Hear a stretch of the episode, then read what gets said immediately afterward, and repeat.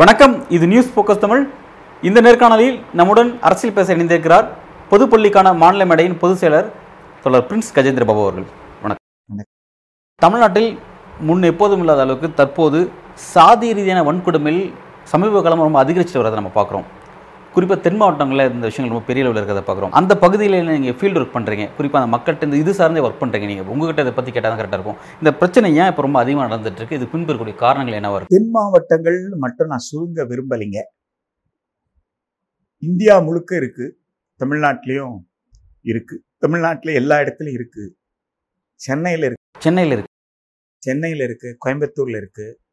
நீங்க சென்னையில் எந்த ஏரியா வந்து ரொம்ப பாஷ் ஏரியா ரொம்ப எலைட் ஏரியா அப்படின்னு சொல்றீங்களோ மிகவும் கற்றவர்கள் நல்லா வசதியா இருக்கிறவங்க நல்ல பெரிய பெரிய பொறுப்புல இருக்கிறவங்க அல்லது வியாபாரம் தொழில் பண்றவங்க அப்படிலாம் சொன்னீங்கன்னா அங்க கூட இந்த பிரச்சனை இருக்கு. ஒரே வித்தியாசம் என்னன்னா இன்விசிபிள்னு சொல்லுவாங்க இல்லைங்களா? தெரியக்கூடிய நிறைய கதைகள் கூட நீங்க பார்த்திருக்கலாம். வீட்டு வேலை செய்யக்கூடிய குழந்தைகள் குழந்தைகள் வீட்டு வேலை செய்ய டொமஸ்டிக் ஹெல்ப்னு சொல்லுவாங்க. வீட்டு வேலை செய்ய நியமிக்கப்படுற ஊழியர்களாக நியமிக்கப்படுற குழந்தை தொழிலாளர்கள். அது தப்புன்னு தெரியும். அது எல்லா இடத்துலையும் இருக்குன்னு தெரியும். ஆனால் நம்ம கண்ணுக்கு படவே மாட்டேங்குதுல்ல பெண்கள் வீட்டு வேலைக்கு ஆண்கள் வீட்டு வேலைக்கு நம்ம பயன்படுத்துறோம். அப்போ அவங்களுக்கு உரிய உரிமையை கொடுக்கணும். அவங்கள கண்ணியத்தோடு நடத்தணும். அப்படின்லாம் சட்டங்கள் இருக்கு. உரிய சம்பளத்தை கொடுக்கணும். ஆனா அவர்களுக்கு தேவையான சம்பளம் கொடுக்கப்படுறதில்ல கண்ணியத்தோடு நடக்கப்படுறதில்ல. அவங்களுக்கு வந்து போதுமான நேரத்துக்குள்ள அவங்க கிட்ட வேலை வாங்க இது எதுவுமே நடக்கல. அஹ் இதுதான் நம்ம என்ன சொல்றோம்? இன்விசிபிள்ன்றோம் கண்ணுக்கு எதிராக நடக்க ஒரு விஷயம் தப்புன்னு தெரியும் ஆனா நாம அதை தவறுன்னு உணரல. தவறை பார்க்கிறோம் ஆனால் தவறை வந்து உணரல. எனவே இந்தியா முழுக்க தமிழ்நாடு முழுக்க இருக்கிற ஒரு பிரச்சனை என்பது ஜாதிய பாகுபாடும். அந்த ஜாதிய பாகுபாடின் காரணமாக ஒருவர் தன்னை ஆதிக்க ஜாதின்னு நினைச்சுக்கிறாரு. நான் வந்து இந்த ஜாதியை விட பெரிய ஜாதி இவரை விட நான் உயர்ந்தவர்னு நினைச்சுக்கிறாரு. இதுதான் ஜாதியினுடைய படிக்கட்டுன்னு சொல்றோம். இந்த ஜாதி படிக்கட்டுல ஒவ்வொரு ஜாதியும் தனக்கு கீழே ஒரு ஜாதி இருக்கிறதுனால அது மகிழ்ச்சி அடையுது.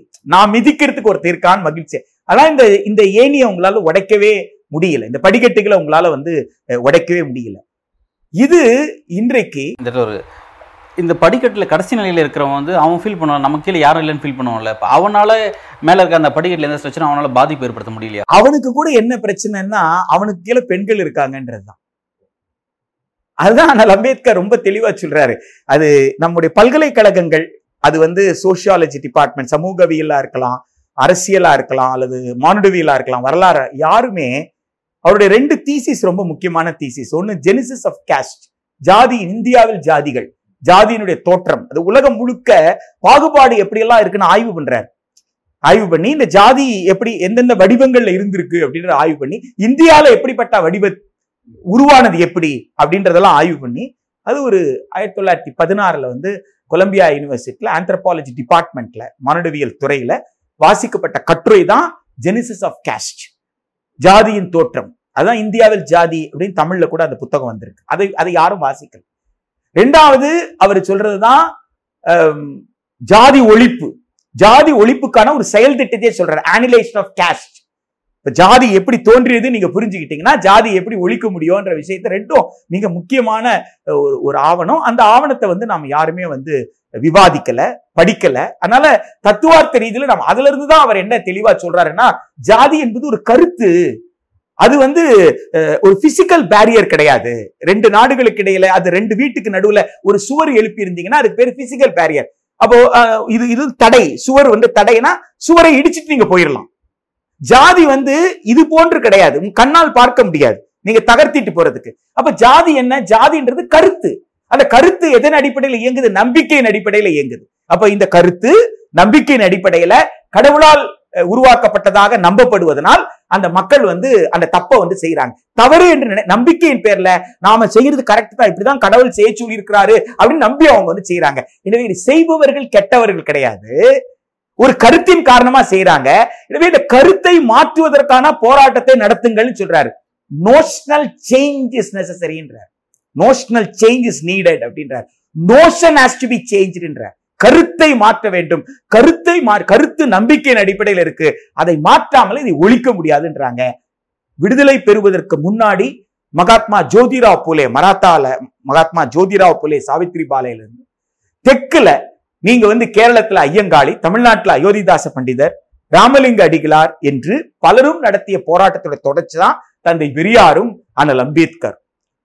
இவங்க நடத்தின இந்த போராட்டம் விடுதலைக்கு முன்னாடியும் சரி விடுதலைக்கு பின்னாடியும் சரி கிட்டத்தட்ட ஒரு நானூறு ஆண்டுகளாக நடத்தின இந்த போராட்டம் நம் வகுப்பறைகள்ல பள்ளிக்கூடத்திலையும் கல்லூரியில பிரதிபலிக்கல. பிரதிபலிக்காத காரணத்தால படித்தவர்கள் டாக்டருக்கு படிச்சவங்க இன்ஜினியருக்கு படிச்சவங்க வக்கீலுக்கு படிச்சவங்க விஞ்ஞானியாக அறிவியல் ஆய்வாளர்களாக மாறினவங்க இவங்க யாருமே அறிவியல் அற்றவர்களாக வாழ்கிறார்கள். அறிவியல் பூர்வமான வாழ்க்கையை வாழல. அவர் ஒரு ஒரு சயின்டிஸ்ட் தான். ஆனா ஒரு சயின்டிஸ்ட் ப்ரொஃபஷனலா அதை பாக்குறாரு தவிர சயின்டிபிக் வே ஆஃப் லைஃப்னு வரல. அறிவியல் பூர்வமான வாழ்க்கைன்றது வரல. அதனால இன்றைக்கு அந்த ஜாதி எல்லோரிடமும் இருக்கு. இல்லைன்னு நீங்க சொல்ல முடியாது. எல்லோரிடமும் ஜாதி இருக்கு. நீங்க கேட்ட கேள்வி என்ன? இன்றைக்கு தென் மாவட்டத்தில் என்ன நடக்கு? எப்படி இது பிரச்சனையே நடக்கு?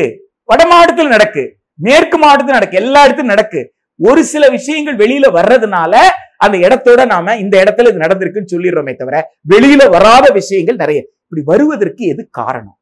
அதுதான் நாம விவாதிக்க வேண்டிய மிக முக்கியமான விஷயமா பார்க்கிறேன்.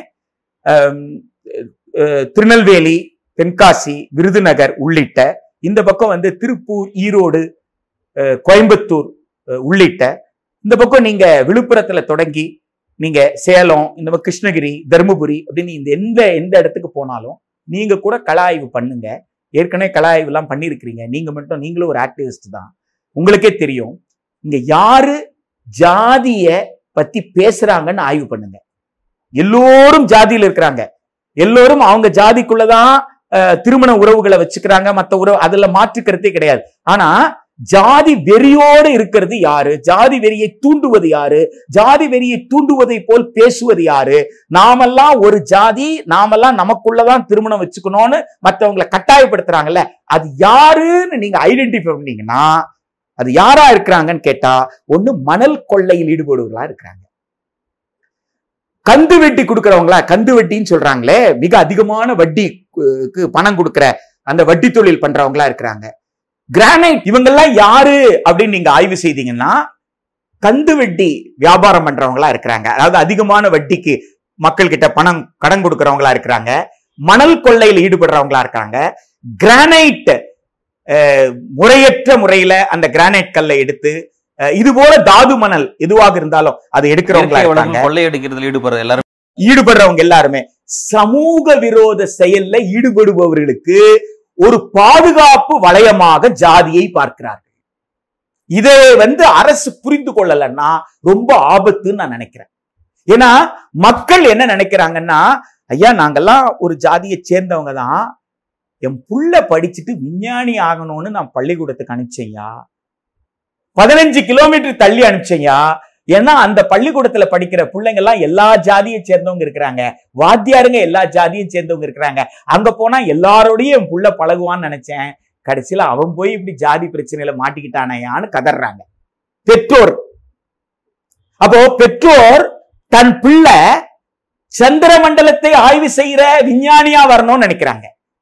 என் புள்ள வந்து இந்த இயற்கை வளங்களை காப்பாற்றக்கூடிய ஒரு இயற்கை வளத்தை குறித்த ஆய்வு செய்யற விஞ்ஞானியா வரணும். விவசாய விஞ்ஞானியா வரணும் அப்படின்னு நினைக்கிறாங்க. என் புள்ள மருத்துவரா வரணும். என் புள்ள வந்து சமூகத்துக்கு பயன்படுற மாதிரி எப்படியாவது வரணும்னு எல்லாரும் நினைக்கிறாங்க. அது பிசியில் இருக்கிறவங்க பிற்படுத்தப்பட்டவர்கள் மிகவும் பிற்படுத்தப்பட்டவர்கள் சீர்மரபினர் அப்படின்னு நீங்க எந்த பிரிவை எடுத்து எந்த பிரிவு மக்கள் எடுத்துக்கிட்டாலும் எந்த பிரிவு மக்களும் என் புள்ள ஜாதிக்கு தலைவரா வரணுங்க.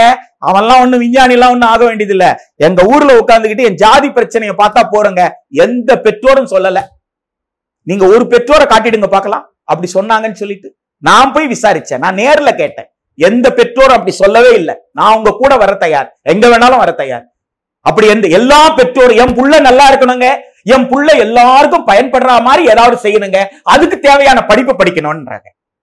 அப்போ இந்த பிள்ளைங்க பள்ளிக்கூடத்துல தொடங்கி கல்லூரி வரைக்கும் இந்த பிள்ளைங்க ஜாதியா அணித்திரல்றாங்களே எப்படி அணித்திரல்றாங்க அப்ப அந்த இடத்துலதான் நான் சொன்ன இந்த சமூக விரோத கும்பல் என்ன செய்யறாங்கன்னா பள்ளிக்கூடத்தையும் கல்லூரியும் ரெக்ரூட்டிங் கிரவுண்டா மாத்திட்டு இருக்கிறாங்க. எப்படி ரெக்ரூட்டிங் அதாவது தங்களுக்கு அடியாளாக தான் சொல்ற வேலையை செய்யற தான் போய் அடுறான்னு அடிக்கணும். ஏய் அந்த ஜாதிகாரன் தான் பாரு நமக்கு போட்டியா ஒரு வியாபாரம் பண்ணிட்டு இருக்கிறான் அப்படின்னு சொன்ன உடனே ஓ அப்படியா அப்படின்னு போகணும். டேய் நீ கபடியில தோத்தல எதுனால? அவனையும் வச்சாங்க அப்படின்னு சொல்லணும். அப்போ ஒரு பள்ளிக்கூடத்தை பள்ளிக்கூடத்துக்குள்ள சாதி ரீதியா அவங்களுக்கு எந்த விதமான பயிற்சியும் கொடுக்கப்படுறது இல்ல பள்ளிக்கு வெளியே இந்த மாதிரியான பயிற்சிகள் அவங்களுக்கு கொடுக்கப்படுதா மாணவர்களுக்கு. ஈர்க்கப்படுது. ஈர்க்கப்படுது. ஈர்ப்பதற்கு அவங்க என்ன செய்யறாங்கன்னா போதை மருந்தை கூட பயன்படுத்துறாங்க. போதை போதை பின்ன எப்படி போதை மருந்து பள்ளிக்கூடத்துக்கு வருது? ஏன் பள்ளிக்கூடத்துக்குள்ள போதை மருந்து வருது?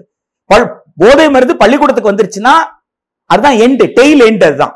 உங்களுக்கு இறுதி கன்சியூமர் அவன் தான் தொடக்கம் எங்க உற்பத்தியான இடம். உற்பத்தியான இடத்துல இருந்து பள்ளிக்கூடம் வர்ற வரைக்கும் எத்தனை நிலையை அது தாண்டி வந்திருக்கணும்? அப்ப இவங்கள இத்தனை பேரை பிடிக்காம ஒரு மாணவன் போதை மருந்து வைத்திருந்தால் நீங்க பிடிச்சி ஜெயில வைக்கிறீங்க. அவனை பிடிச்சி யாரா கொடுத்தா? எப்படி தெரியும் அவனுக்கு? கொடுக்குறவன் சொல்லிட்டு கொடுப்பானா? இவன் தான் தெரியுமா? அடையாளம் தெரியாம தானே கொடுப்பான்? எவ்வளவு அடிச்சாலும் சரி எவ்வளவு துன்புறுத்தினாலும் சரி அவனுக்கு தெரிஞ்சாதானே சொல்றதுக்கு. மிஞ்சி போனா இவன் கொடுத்தான்னு ஒருத்தனை காட்டுவான். அவனுக்கும் ஒன்னும் தெரியாது. அப்போ இதுக்குதான் உங்களுக்கு இன்டெலிஜென்ஸ் தேவைப்படுது. நுண்ணறிவு தேவைப்படுது. உளவுத்துறை இங்கதான் செயல்படணும். எப்படி போதை மருந்து பள்ளிக்கூடத்திற்குள் வரக்கூடாது கல்லூரிக்குள் வரக்கூடாது அதையும் மீறி வருகிறதோ அதை போல இந்த ஜாதிய சக்திகள் இந்த குழந்தைகளை நெருங்குறாங்க. எங்க வெற்றி பெறாங்கன்னு கேட்டா பதினேழு வயசுல ஜாதியின் மோதல்ல ஈடுபட்டு ஜாதியின் பேரால் மோதல் ஏற்பட்டு அதுல ஒரு பையன் வந்து வழக்குல சிக்கிடுறான். சிறைச்சாலைக்கு போயிடுறான்னா அதுக்கப்புறம் அவனுடைய சிந்தனை மாறி போகிறது அவன் இன்னும் ஜாதியில இறுக்கமாயிடுறான். படிப்பை தொடர முடியல. அப்ப படிப்பை தொடர முடியலன்னும் போது வேலை கிடைக்காது. அப்போ யார் இதையெல்லாம் தூண்டினார்களோ அவர்களுக்கு வந்து அவன் அடிமையாயிடுறான். அவங்க சொல்றதுக்கு அப்போ இது இங்கதான் இதுதான் நான் சொல்ற ரெக்ரூட்டிங் கிரவுண்ட்ன்ற அவன் ஆள் சேர்க்கிறாங்க பள்ளிக்கூடத்தை ஆள் சேர்க்கிறாங்கன்னு சொல்றது காரணமே பதினேழு வயசுலயே ஒருத்த வந்து ஒரு அக்யூஸ்டா மாறிட்டான்னு சொன்னா சமூகம் அவனை அங்கீகரிக்காது. அப்போ இதை குளோரிஃபை பண்ணிடுறது. இந்த அக்யூஸ்ட் ஆனாதான் நீ ஹீரோன்னு சொல்றது. ஜாதிக்காக நீ அருவா எடுத்தா வீச்சருவா எடுத்தா நீ தாண்டா கதாநாயகன் சொல்றது. அப்படி கதாநாயகன்ற பிம்பத்தை எங்க கட்டமைக்கிறாங்கன்னு கேட்டா ஊர் திருவிழால கட்டடி கட்டமைக்கிறாங்க. கோவில் திருவிழால கட்டமைக்கிறாங்க. இது நம்ம ஊரு நம்ம ஜாதிக்கான ஊரு. எனவே ஊர் திருவிழால நம்ம பெரிய பேனர் வைக்கிறோம். பேனர்ல உன் போட்டோவை வைக்கிறோம். அப்போ அந்த ஜாதி சங்கத்தோட தலைவர் போட்டோ இருக்கு. இவன் போட்டோ இருக்கு. இவன் மீச முறுக்கிட்டு நிக்கிறான். வீச்சரோட நிக்கிறான். தன்னை ஹீரோவா நடத்திக்கிறான். இவனை ஹீரோவா நினைக்க வைக்கிறது. அப்போ ஹீ- இதுதான் ஹீரோயிசம் அடுத்தவனை வெட்டுறது அடுத்தவனை குத்துறது அடுத்தவனை துன்புறுத்துறது அடுத்தவனை பார்த்து நீ எனக்கு சமமானவன் கிடையாது. நான் சொல்ற வேலையை செய்யறதுக்கு தான் நீ இருக்கிற. அப்படின்னு நினைக்க வைக்கிறது. ஆனா எந்த பெற்றோரும் தம் புள்ள அப்படி ஆகணும்னு நினைக்கவே இல்லையே. அப்ப இது பெற்றோருடைய எதிர்பார்ப்பு அல்ல. பெற்றோருடைய எதிர்பார்ப்புக்கு நேர் எதிராக இவர்களை ஒரு ஜாதிய சக்தி அங்க செஞ்சுட்டு இருக்கு எந்த இடத்துல? நீங்க பள்ளிக்கூடத்துல பிடி மாஸ்டர் கொடுக்கலைங்க. நாலு மணிக்கு அப்புறம் ஃபுட்பால் கிரவுண்ட்ல போய் நான் ஃபுட்பால் விளையாட முடியல. கபடி விளையாட முடியல.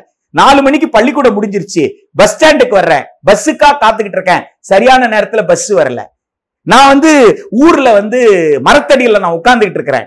நான் வந்து பிரிட்ஜுக்கு அடியில நான் உட்கார்ந்துகிட்டு இருக்கிறேன். இங்கெல்லாம் நான் கூடுற இடம். அப்ப அந்த கூடுற இடத்துல இவன் வர்றான். இவன் வந்து என்ன செய்யறான் ஒன்னும் போதை மருந்துக்கு என்ன அடிமையாக்குறான். நீங்க பிரிட்ஜுக்கு கீழே இது நடக்கு. பஸ் ஸ்டாண்ட்ல இது நடக்கு.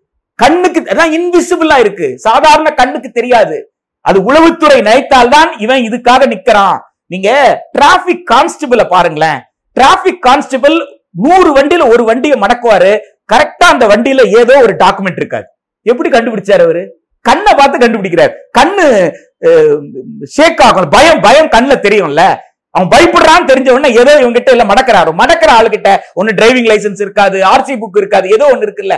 இதுக்கு பேர் தான் இன்டெலி இது பயிற்சி. அந்த காவல்துறையில இருக்கிற அந்த காவலருக்கு கொடுக்கப்படுற பயிற்சி. இது போல உளவுத்துறையில பயிற்சி பெற்றவர்கள் அங்கே நின்றார்களே ஆனால் நிச்சயமாக அவங்களால கண்டுபிடிக்க முடியும். எந்த சக்தி இந்த பிள்ளைகள் கிட்ட இருக்கு.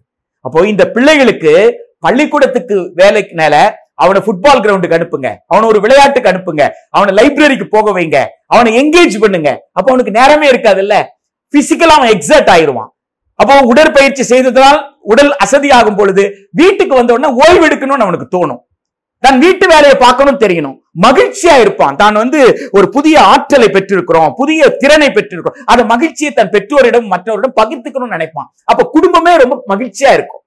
ஆனா அதுக்கு நேர் எதிராக இந்த பிள்ளை பள்ளியிலிருந்து வந்ததுக்கு அப்புறம் எந்த ஆக்டிவிட்டி இல்லாம கிட்டத்தட்ட நாலு மணில இருந்து ஏழு மணி வரைக்கும் பல்வேறு நபர்களோடு சேருவதற்கான வாய்ப்பு இருக்கிறதுனால அந்த வாய்ப்பை இந்த ஜாதிய சக்திகள் பயன்படுது. எனவே இந்த ஜாதி மக்களுக்கானது அல்ல. இந்த ஜாதி மக்களை இன்னும் வந்து பிற்படுத்தப்பட்ட மக்களை பிற்படுத்தப்பட்ட மக்களாவே வச்சுக்கிட்டு இருக்கிறதா இந்த ஜாதி பயன்படுத்தே தவிர அவர்களை கல்ச்சரலா வளர்க்கறதுக்கு நாகரீகமாக அவர்களை வளர்த்தெடுப்பதற்கு இந்த ஜாதி பயன்படல. எனவே இந்த ஜாதியை வளர்ப்பவர்கள் ஜாதிய சக்திகள் கீழே குழந்தைகளை மாட்டச் செய்து குழந்தைகளை குற்றவாளியா ஆக்கக்கூடிய அந்த குற்றவாளிகளை நீங்க கண்டுபிடிக்கணும்னு நான் சொல்றேன். நான் உங்க நான் சொல்றது உங்களா அல்ல நான் அரசை சொல்றேன். அரசு வந்து அதை கண்டுபிடிப்பதற்கு முயற்சி. இப்போ இதில் ஒரு முக்கியமான கேள்வி. பள்ளிக்கூடத்தை அந்த நேரத்துக்கு பிறகு வெளியில் போயிட்டு தான் இந்த மாதிரியான அந்த தொடர்புகள்லாம் உருவாக்குறோம் அந்த மாதிரியான தவறான அந்த தொடர்புகள் அதன் அதன் காரணமாக அந்த போதை பழக்கங்கள் சாதி விஷயங்கள் அது வெளியில் தான் உருவாகுதுங்கிறது நீங்கள் குறிப்பிடுறீங்க. இப்படி அவன்கிட்ட ஒரு சேஞ்சஸ் தெரியுது திரும்ப அவன் பள்ளிக்கூடத்துக்கு வரான். அப்படி வரும்போது நம்ம அந்த ஸ்டூடெண்ட்ஸ்கிட்ட அவனோட ஹேபிட்ஸ் சேஞ்சாக இருக்குன்னு சொல்லி அந்த டீச்சர்ஸ்க்கு அது புரியலையா? அவன் இதே ஏன்னா இந்த விஷயங்கள் ரொம்ப முக்கியமாக ஒரு பெரிய பிரச்சனை இருக்குது என்ன அந்த ஸ்டூடெண்ட்ஸ் நேற்று இல்லாத ஒரு மாற்றம் தெரியுது? ஏன் தொடர்ச்சியாக அவன்கிட்ட இப்படி ஹேபிட் இருக்கு? அப்படிங்கிறத அவங்க கண்டுபிடிக்கிறது இல்லையா? என்ன பிரச்சனை நடக்குது ஸ்கூலில் அதுதாங்க. இப்போ நம்ம வந்து ஒரு குழந்தை ஒரு ஒரு குழந்தை வந்து இயல்பாக பள்ளிக்கூடத்துக்கு வந்திருக்கு. இப்போ அந்த குழந்தையை இந்த சக்திகள் வந்து மாட்டிடுச்சு எனவே அந்த சக்திகள் வந்து அந்த குழந்தையை ஏதோ ஒரு போதைக்கு அடிமையாக்கியிருக்கலாம். அது எந்த பல வகையான போதைகள் இருக்கு. ஒரு வகையான போதை நீங்க சொல்லிட முடியாது. ஏதேதோ வகையான போதைகள் அடிமையாக்குறாங்க. இன்னொரு இது வந்து ஜாதிய போதைக்குள்ளேயும் அவங்கள கொண்டு வர்றாங்க. ஜாதி ரீதியாக. அப்போ ஜாதி ரீதியாக அவங்க என்ன விஷத்தை ஏத்துறாங்கன்னா டேய் பள்ளிக்கூடத்துல இந்த கயிறை கட்டு. இந்த கயிறை கட்டினீன்னா இந்த கயிறை எவெல்லாம் கட்டியிருக்கணும் அவன் தான் நம்ம ஆளுன்னு பாத்துக்கோ. நம்ம ஆளோட நீ உட்காரணும். நம்ம ஆளுக்கு ஏதாவதுனா நீ சும்மா இருக்கக்கூடாது. அப்படின்ற ஒரு விஷயத்தை வந்து அவங்க அப்போ பிசிக்கலா அவங்களால பார்க்க முடியும். எதை? கயிறு புதுசா ஏதோ கயிறு கட்டுறான்றது அல்லது திலகம் நெற்றி பொட்டு வைக்கிறாங்க. பொட்டு வைக்கும் பொழுது அது சில நிறங்கள் இருக்கு. இந்த நிறங்கள் இந்த ஜாதிக்கு அப்படின்னு அடையாளப்படுத்துறதுக்கு பாக்குறாங்க. அதையும் தாண்டி அதெல்லாம் டீச்சர் கண்டுபிடிச்சிடுறாங்க அப்படின்னு சொன்னா இதெல்லாம் தாண்டி வெவ்வேறு வகையில ஏதேதோ ரூபத்துல அவங்க ஒரு அடையாளப்படுத்தி இந்த அடையாளத்தோடு இருக்கிறவங்க எல்லாம் ஒன்னா சேரு. மற்றவனோட சேராத. ஒருத்தன் சேர்ந்துட்டான்னா மத்தவன் தன் பாதுகாப்புக்கு அதே மாதிரி அவனும் ஒரு குரூப்பா மாற வேண்டிய நிர்பந்தத்துக்கு போறான். இப்படியாக இந்த பிள்ளைங்க பெண் குழந்தைகள் கிட்ட கூட இந்த பிரச்சனை வருது. இப்போ பள்ளிக்கூடம் என்ன செஞ்சிருக்கணும்னா குழந்தைகளுக்கு காலையில சத்திய பிரமாணம் எடுக்கிறாங்க சார். நேஷனல் பிளட்ஜ் நீங்க கூட எடுத்திருப்பீங்க. நம்ம எல்லாருமே எடுத்திருப்போம் பள்ளிக்கூடத்துல. தேசிய உறுதிமொழின்னு சொல்லுவாங்க. இப்ப அந்த தேசிய உறுதிமொழின்னா என்ன அர்த்தம்? இன்றைக்கு காலையில நான் உறுதிமொழி எடுத்துட்டா அந்த உறுதிமொழிப்படி நான் என் வாழ்க்கையை நடப்பேன். அன்றைக்கு மட்டும் இல்ல என் வாழ்க்கையே இந்த உறுதிமொழிப்படி அதான் தேசியம். அதுல நம்ம என்ன சொல்றோம்? இந்தியர் அனைவரும் சகோதர சகோதரிகள்னு சொல்றோம். அப்ப அது பிரகடனம் டிக்ளரேஷன் அப்ப அந்த குழந்தைக்கு என்ன புரிய வைத்திருக்கணும்? காலையில நீ ஒரு பிரகடனத்தை ஏற்ப சொல்லியிருக்கிற. என்ன பிரக- ஒரு அறிவிப்பை கொடுத்திருக்கிற. என்ன அறிவிப்பை கொடுத்திருக்கிற? இந்தியர்கள் அனைவரும் சகோதர சகோதரிகள் அப்படின்னு சொல்லியிருக்கிறார். அப்படின்னா யாரு? நம்ம கிளாஸ்ல நாற்பது பேர் இருக்குன்னா நம்ம நாற்பது பேர் யாரு? சகோதர சகோதரி. நான் யாரு? ஆணா இருந்தா நான் மூத்த சகோதரன். பெண்ணா இருந்தா நான் மூத்த சகோதரி. இப்ப நீங்கெல்லாம் யாரு? எனக்கு நீங்கெல்லாம் சகோதர சகோதரிகள். அப்படி யார் சொல்லணும்? டீச்சர் சொல்லியிருக்கணும். அப்போ அந்த காலையில எடுத்துக்கொண்ட அந்த சத்திய பிரமாணத்தினுடைய அர்த்தத்தை அவன் புரிஞ்சிட்டு இருக்கும் இப்ப சகோதர சகோதரின்னு சொன்னதுக்கு அப்புறம் நான் வந்து உனக்கு மேலன்னு சொல்ல முடியுமா? நீ எனக்கு கீழேன்னு சொல்ல முடியுமா? சொல்ல முடியாதுல்ல. அப்ப நீயும் நானும் யாரு? சமமானவர்கள். அவரும் நீ யாரு? சமமானவர்கள். அப்ப நாமெல்லாம் யாரு? சமமானவர்கள். சமமானவர்கள் உறுதி எடுத்துக்கொண்ட பிறகு நமக்குள்ள எந்த பாகுபாடும் இருக்கக்கூடாது. நம்ம வள்ளு- வகுப்பறையிலிருந்து வெளியில போயிட்டா ஊருக்குள்ள ஏதேதோ சொல்லி பா அப்ப அவங்க கிட்ட எல்லாம் நம்ம போய் என்ன சொல்லணும்? நீங்க எப்படி வேணாலும் வாழ்ந்துக்கோங்க. ஆனா எங்களை பொறுத்த வரைக்கும் நான் உங்க உறுதி எடுத்துக்கிட்டோம். நாங்கெல்லாம் சகோதரர்கள் தான். சகோதரிகள் தான். எங்களை நீங்க பிரிக்க முடியாது. அப்படின்னு நீ சொல்லணும். இது இல்லைன்னு யாராவது சொன்னா நாளைக்கு வகுப்பறையில் நீ என்கிட்ட சொல்லணும். நாம அவங்களோட பேசுவோம். என்ன சொன்னாங்க? நம்ம கிளாஸ்ல விவாதிக்கணும். இதை சொல்லியிருக்கணும். இதை சொல்லியிருந்தா இந்த தீய சக்திகள் இந்த மாணவர்களிடம் நெருங்கும் பொழுது அவங்க வந்து மாணவர்களே சொல்லியிருப்பாங்க. முடியாதுன்னு சொல்லியிருப்பாங்க. அட்லீஸ்ட் மாணவர்கள் சிந்திச்சிருப்பாங்க. ஏய் நம்ம டீச்சர் என்னமோ சொன்னாங்க. இவன் என்னமோ சொல்றான். அப்படின்னு அடுத்த நாள் வந்து டீச்சர் கிட்ட சொல்லியிருப்பாங்க அல்லது பேரண்ட்ஸ் கிட்ட போயிட்டு டிஸ்கஸ் பண்ணியிருப்பாங்க. எங்கேயோ ஒரு இடத்துல இந்த குழந்தைக்கு ஒரு தவறான தொடர்பு ஏற்படுறத கண்டுபிடிச்சிருக்கலாம். ஆனா முதல்ல வகுப்பறையில இது நடக்கல. நீங்க முதல்ல எடுத்த எடுத்த உடனே இந்த உறுதிமொழியை பத்தி உறுதிமொழி எடுக்க வச்சீங்களே தவிர அது உறுதிமொழிக்கான எந்த விளக்கத்தையும் குழந்தைகிட்ட சொல்லல. ஜாதி என்பது ஒரு பாகுபாடு கொண்ட சமூக நடவடிக்கை. இது சட்டத்திற்கு எதிரானது. இது வந்து இந்திய அரசம் சட்டம் ஒழிச்சிருச்சு. யாரையும் நம்ம பாகுபடுத்த முடியாதுன்றத சொல்லல. அறிவியல் பூர்வமாக உன்கிட்ட என்னப்பா ரத்த வகை? உன்னோட ரத்த வகை என்னப்பா? அப்படின்னு கேட்டு நீ ஒரு சர்டிபிகேட் கொடுத்துருக்குற அவங்க சர்டிபிகேட் கொடுத்துருக்கான் ஆனா பிளட் டெஸ்ட் எடுத்தா உன் பிளட் குரூப் என்னவோ அதே பிளட் குரூப் தான் அது இருக்கு. இது வெறும் பிளட் குரூப்ல மாத்திரம் இல்லப்பா. டிஎன்ஏவை எடுத்து டெஸ்ட் பண்ணோம்னா ஒரே டிஎன்ஏ ஒரே மரபணு பல்வேறு நாட்டில் இருப்பவர்களுக்கு இருக்கு. பல்வேறு ஜாதியில் இருக்கவர்களும் இருக்கு. அப்புறம் எப்படி ஒருத்தர் உயர்ந்தவர் தாழ்ந்தவர்னு சொல்ல முடியும்? எனவே அறிவியல் ரீதியா அது வந்து சொல்ல முடியாது. நாமெல்லாம் ஏழையா இருக்கலாம் பணக்காரனா இருக்கலாம் இல்ல மற்ற பிரச்சனைகள் இருக்கலாம். அதையெல்லாம் போக்குறதுக்கு தான் படிக்கிறோம். நம்ம படிச்சு நம்மால் வந்து நம் வாழ்க்கை முறையை மாற்றிக்க முடியும்னு சொன்னா ஏழ்மையிலிருந்து நாம வந்து வெளியில வந்துடலாம் நாம சம அளவுல இருக்கு ஆனா இந்த ஜாதிய பாகுபாடு என்பது அறிவியலுக்கு பொருந்தாதது. இது ஒரு கருத்து. இந்த கருத்து இருக்கிற வரைக்கும் நாம வந்து பிற்படுத்தப்பட்ட நிலையில தான் நம்ம இருப்போம். வகுப்பறையில ஜாதி சர்டிபிகேட் நான் கேட்கிறேன்னு சொல்றீங்கல்ல அது ஜாதி சர்டிபிகேட்டை கிடையாதுப்பான்ற புரிதலை ஏற்படுத்தல. இது வந்து அரசமைப்பு சட்டத்துல சோசியல் அண்ட் எஜுகேஷனல் பேக்வர்ட்னஸ் சமூக கல்வி பின்தங்கல் இருந்து வெளியே வருவதற்காக கொடுக்கப்படுற சான்று. இது எப்படிப்பா ஜாதி சர்டிபிகேட் ஆச்சு? இந்த சர்டிபிகேட்டுக்கு மேல ஜாதி சர்டிபிகேட் எழுதியிருக்கா பாரு. அப்படி எழுதலையே. இதுல பிசின்னு மட்டும் தான் போட்டிருக்காங்க சி கேஸ்ட் கிடையாது. பேக்வர்ட் கிளாஸஸ் அப்போ நீ பேக்வர்ட் நீ பேக்வர்ட் கிளாஸா எப்போ இருப்ப? கல்ச்சரலா டெவலப் ஆகலன்னா நீ பேக்வேர்டா தான் இருப்ப. நாகரீகம் அடையலைன்னா நீ பிற்படுத்தப்பட்டவனா தான் இருப்ப. நீ நாகரீகம் அடையினா என்ன அர்த்தம்? இப்ப நான் படி நம்ம படிச்சோம்ல? எல்லோரும் ஒன்றுன்னு படிச்சோம்ல? எல்லாரு உடம்புலயும் ஒரே மாதிரியான ரத்த வகை இருக்கு. அதனால உயர்வு தாழ்வு பாராட்டக்கூடாது படிச்சோம்ல? இத போய் ஊர்ல சொல்லணும். அப்ப எல்லோரும் சமமானவர்கள்னு சொல்லணும். அப்ப எல்லோரும் சமமான புரிஞ்சுக்கிட்டா பிற்படுத்தப்பட்ட நிலையிலிருந்து நீ உயர்ந்துட்ட.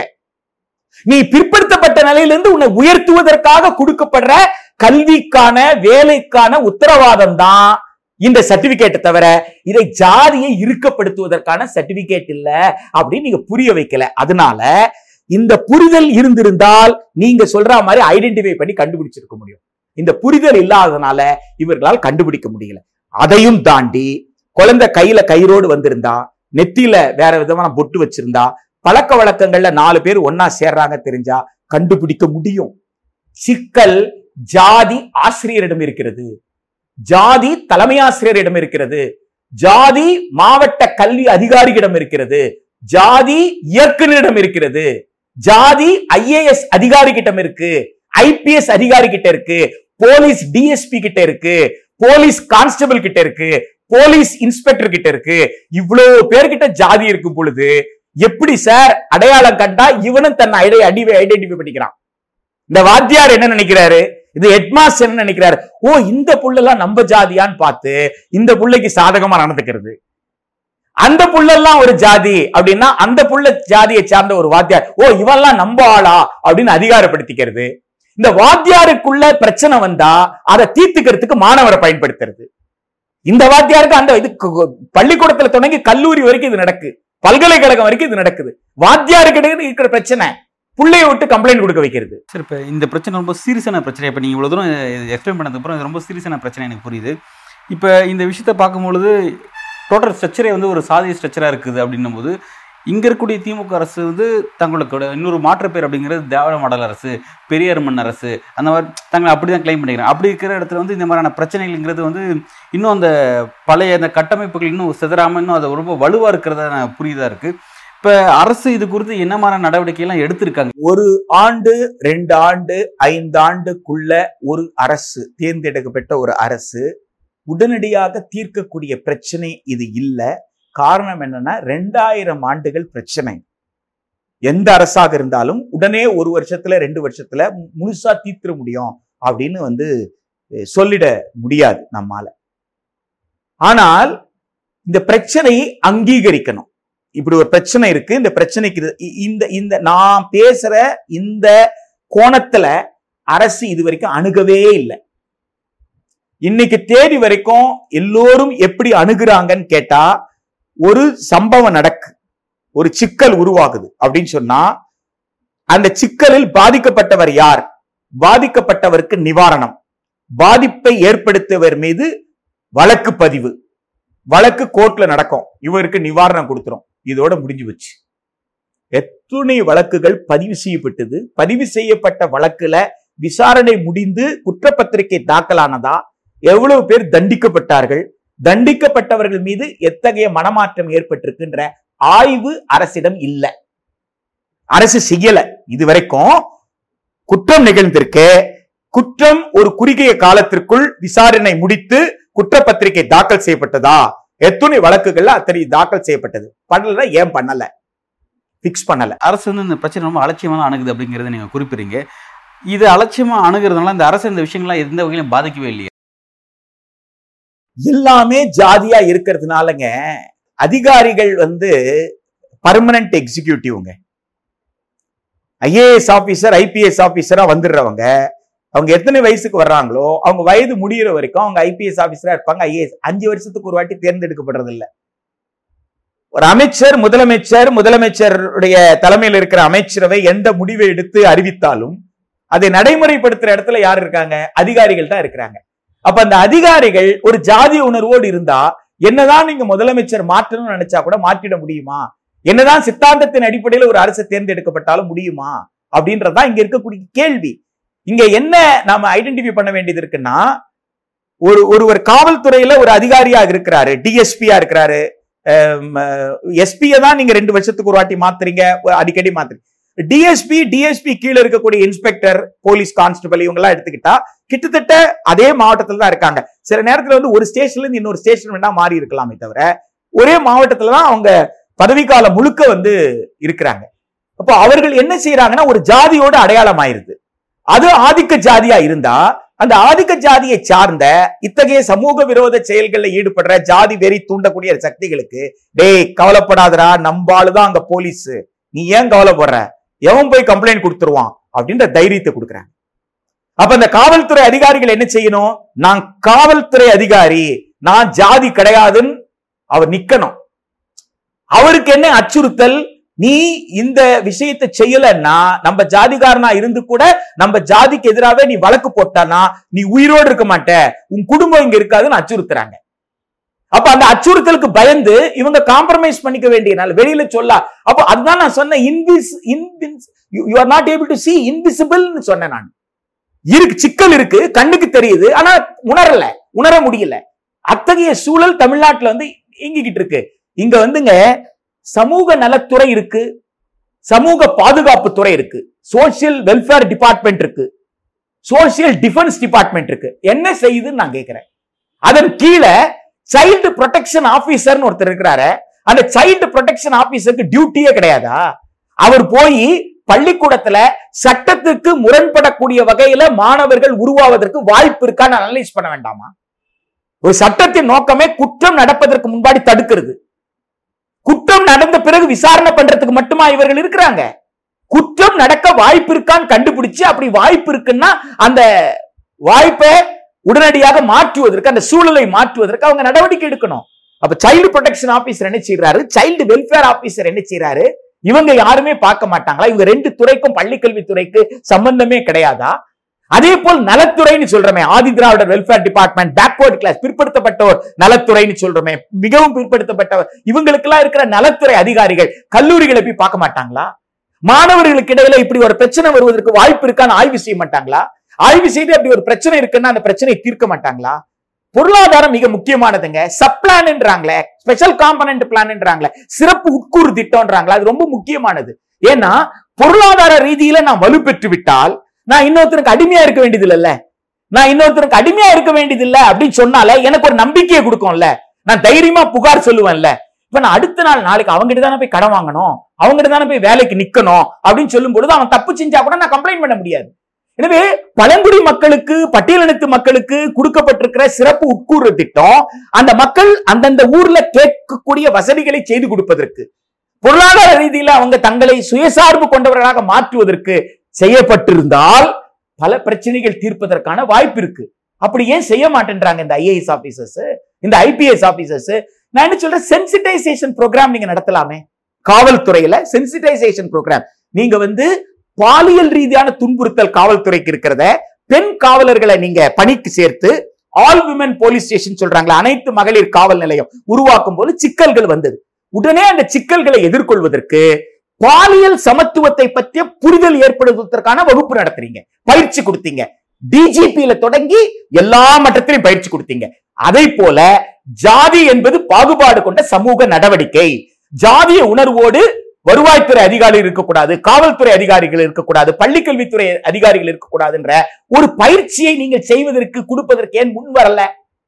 அப்போ அதை செய்யும் பொழுதுதான் இந்த அரசு சித்தாந்த ரீதியாக தான் வந்து ஒரு சுயமரியாதை சமூக நீதி அரசு என்ற தன்னுடைய சித்தாந்தத்தை நடைமுறைக்கு கொண்டு வர வேண்டும் என்றால் அந்த நடைமுறையை ஈடுபடக்கூடிய அதிகாரிகள் அந்த அதிகாரிகளை சரிபடுத்தும் அந்த அதிகாரிகளை சரிபடுத்தாமல் அந்த அதிகாரிகளை சமத்துவமான ஒரு சமூகத்தை கட்டமைக்கக்கூடிய பணியில் இருக்கக்கூடியவர்கள் நீங்க அப்படின்றத அவங்களுக்கு புரிய வைக்காம நீங்க வந்து இந்த மாற்றத்தை கொண்டு வந்துடவே முடியாது. இது ஒரு பேர் ஆபத்து இந்த ஆபத்துக்கான தோற்றுவா இதுவாக இருக்குன்னு தெரிந்து கொள்ளாமல். வள்ளுவர் ரொம்ப அழகா சொல்லுவாரு நோய் நாடி நோய் முதல் நாடி அருதணிக்கும் நோய் நாடி நோய் முதல் நாடி அருதணிக்கும். வாய் நாடி வாய்ப்பச் செயல். நோய் நாடி அதுல இருந்தே போயிடலாம். ம்? வள்ளுவர் அழகா சொல்லுவாரு நோய் நாடி நோய் முதல் நாடி அப்படின்னு சொல்லுவார். அப்போ டயக்னாசிஸ் ஒண்ணு இருக்கு. டயக்னாசிஸ் டயக்னாசிஸ்ன்றத பகுப்பாய்வு. நீங்க மருத்துவர்கிட்ட போனீங்கன்னா மருத்துவர் என்ன சொல்லுவாரு? காய்ச்சல் இருக்கு. காய்ச்சலுக்கு என்ன காரணம்னு கண்டுபிடிக்கணும். அதனால டெஸ்ட் கொடுத்துரு பிளட் டெஸ்ட் கொடுத்துரு அப்படின்னு சொல்லி பிளட் டெஸ்ட் கொடுத்ததுக்கு பிறகு காய்ச்சலை குறைப்பதற்கு மருந்து கொடுப்பாரு. காய்ச்சலுக்கு கொடுக்கிற மருந்து காய்ச்சலை தான் குறைக்கும். ஆனா அந்த காய்ச்சல் பாக்டீரியாலையா வைரஸ் ஆலையா வேற எந்த பிரச்சனையும் கண்டுபிடிச்சு அதை எதிர்த்து போராடுவதற்கான மருந்து கொடுக்காம காய்ச்சலை முழுசா நீங்க தீர்க்க முடியாது. இப்போ காய்ச்சல் போயிருக்கும். ஆறு மணி நேரம் கழிச்சு திரும்பவும் காய்ச்சல் வரும். அப்ப காய்ச்சலை முற்றுமா ஒழிக்கணும்னா காய்ச்சலின் தோற்றுவாயை கண்டுபிடிக்கணும். அதுக்குதான் வந்து ரத்த பரிசோதனை செய்யறாங்க மற்ற பரிசோதனை செய்யறாங்க அது போல ஜாதிய பிரச்சனை உருவாகி இருக்குன்னா அது வந்து வெளியில இருந்து ஒரு பிரச்சனை கண்ணுக்கு தெரிஞ்சிருக்கு. அந்த பிரச்சனையை தீர்த்தா மட்டும் போராது தோற்றுவாயை கண்டுபிடிக்கணும். அப்ப அந்த தோற்றுவாயை கண்டுபிடிப்பதும் அந்த தோற்றுவாயை கண்டுபிடித்த பிறகு அதை சரி செய்வதற்குண்டான ஊழியர்களுக்கு அரசு அதிகாரிகளுக்கு தேவையான பயிற்சிகளை கொடுப்பதும் தான் இந்த சிக்கலை வந்து எதிர்கொள்ள முடியும். இது ஒரு மிகப்பெரிய ஆபத்தாக மாறுவதற்கு அனைத்து வாய்ப்புகளும் இருக்கு. இன்னைக்கு வளர்ந்திருக்கக்கூடிய இந்த தொழில்நுட்பம் குறிப்பாக தகவல் தொழில்நுட்பத்தில் ஏற்பட்டிருக்கிற வளர்ச்சி நல்லதை கொண்டு போய் சேர்க்கிறத விட கெட்டதை ரொம்ப அதிகமா கொண்டு போய் சேர்க்குது. எனவே மக்களை பிளவுபடுத்துவதற்கு அனைத்து வாய்ப்புகளும் இருக்கிற இந்த சூழல்ல மக்களை ஒற்றுமைப்படுத்தணும்னு நினைச்சா அரசு இன்னும் தீவிரமாக யோசிக்க வேண்டியது இருக்கு. அனைத்து கோணத்திலையும் யோசிக்க வேண்டியது இருக்கு. தொடர் நடவடிக்கை எடுக்க வேண்டியது இருக்கு. திட்டங்களை வகுக்கின்ற போது உடனடி நடவடிக்கை இடைக்கால நடவடிக்கை தொடர் நடவடிக்கை என்று மூன்று வகையில நடவடிக்கைகளை பிரித்து கொண்டு அதற்குரிய திட்டங்களை வகுத்து செயல்படுத்தினால் மட்டுமே இந்த பிரச்சனையை வந்து தீர்க்க முடியும் நான் நினைக்கிறேன். ரொம்ப தெளிவாக தமிழ்நாட்டில் தற்போது நிகழக்கூடிய இந்த சாதிய பிரச்சனைக்கான அதோட தீவிரமான ஆபத்து என்ன அப்படிங்கிறத உங்களுடைய கல யதார்த்தத்தின் மூலமாக அனுபவத்தின் மூலமாக குறிப்பிட்டிருக்கீங்க. இந்த பிரச்சனைங்கிறது நிர்வாக மட்டத்தில் ரொம்ப வலுவாகவே பின்னி பிணைக்கப்பட்டிருக்கு. அங்கே சரி செய்யப்படாமல் இந்த பிரச்சனைக்கு வந்து திருவில்லைங்கிறது உங்களோட கருத்தில் சொல்லியிருக்கீங்க. அதை சரி செய்யப்படாமல் இந்த அரசுக்கு எந்த வகையான ஒரு சித்தாந்த அடிப்படையான பேர் கொடுக்குறதும் தற்போது பொருத்தமாக இருக்காது அப்படிங்கிறதையும் இந்த விஷயத்தின் மூலமாக நீங்கள் கூறியிருக்கீங்க. உங்களோட இந்த ஆழமான கருத்துக்கும் உங்களோட அந்த ஆழமான பார்வைக்கும் இந்த நேர்காணலில் இணைந்து இவ்வளோ நேரம் இந்த கருத்துக்களை வழங்கியமைக்கும் மிக்க நன்றி.